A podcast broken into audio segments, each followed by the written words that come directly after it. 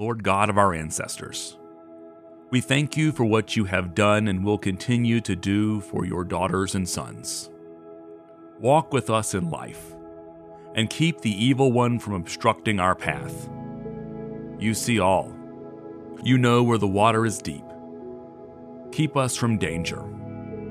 Order our steps and guide our feet while we run the race of faith. May the good work that you have begun in us be brought to completion at the day of Jesus Christ.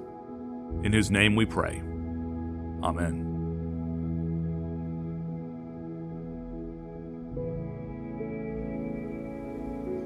A reading from Luke, the sixth chapter. Jesus came down and stood with the people on a level place. With a great crowd of his disciples and a great multitude of people from all Judea, Jerusalem, and the coast of Tyre and Sidon. They had come to hear him and to be healed of their diseases.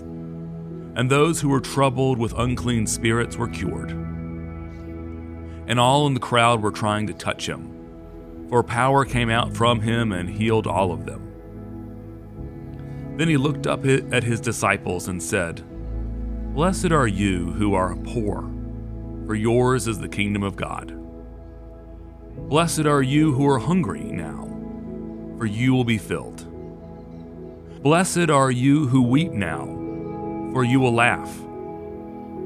Blessed are you when people hate you, and when they exclude you, revile you, and defame you on account of the Son of Man.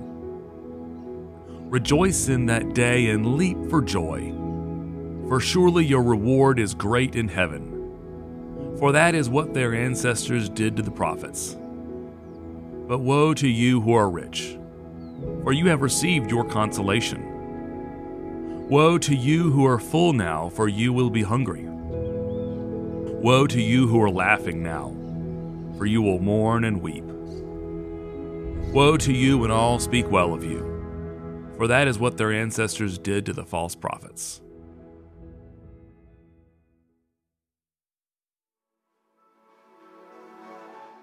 Luke calls this Jesus' Sermon on the Plain. Jesus comes down into the midst of the people and stood on a level place. So says the Gospel writer. This is a similar event to what Matthew calls the Sermon on the Mount. Reviewing both of these accounts, they are certainly similar. They both start with these lists of blessings and woes. And there's other similar material there as well. But what the gospel writers relay to us are both different as well. Not the least of which being that Matthew's account happens in the elevated hills of the Galilean region, while Luke's happens down in the flatter valleys, again of the same region. What's going on here? Why the similar yet different accounts? Some readers may be vexed by this, worried perhaps that the stories don't line up and that cracks are forming in the very story of Jesus and the salvation we enjoy. Others may work hard to blend these two stories into one seamless event. Maybe Jesus started on the hillside and then came down to the valley for effect. Yeah, that's what he did. This, of course, isn't the only time in Scripture we get differing accounts of some events. There are at least four accounts of creation, for instance.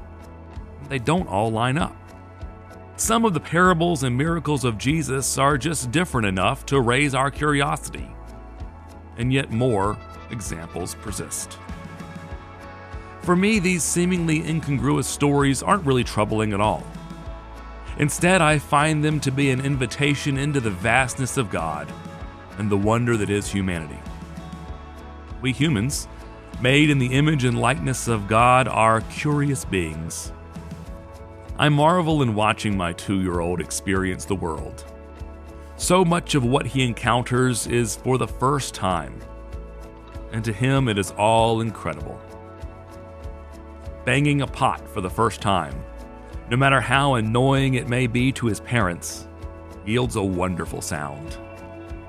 Hitting it even harder makes an even more wonderful sound. I wonder what the side sounds like when I strike it there. And he tries it and squeals in delight. We're no different from a two year old. though we often forget it and neglect our natural curiosity. We think because we're older that we're beyond that.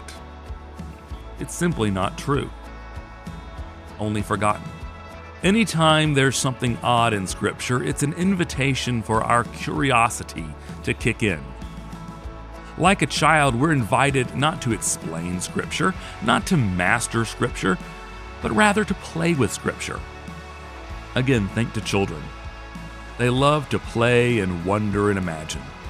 They don't just read about dinosaurs, they become them.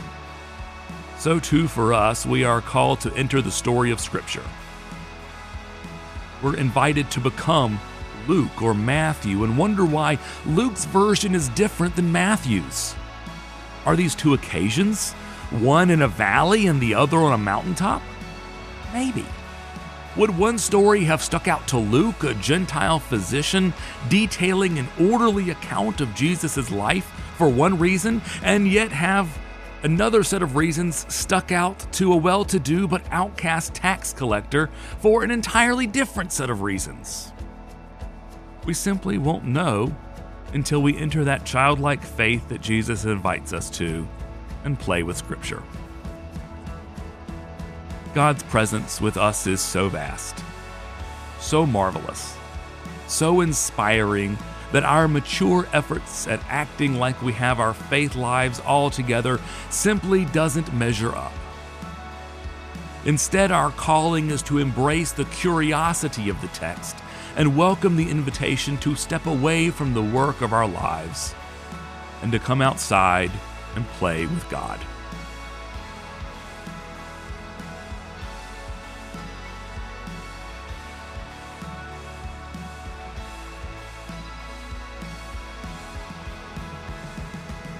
So today, may you embrace the childlike faith Jesus commends to you. May you look for the odd the curious, and the interesting in God's scripture and in God's life with you. May you imagine and dream and wonder. And may you be amazed by all that you discover about God and yourself in this divine play. Amen.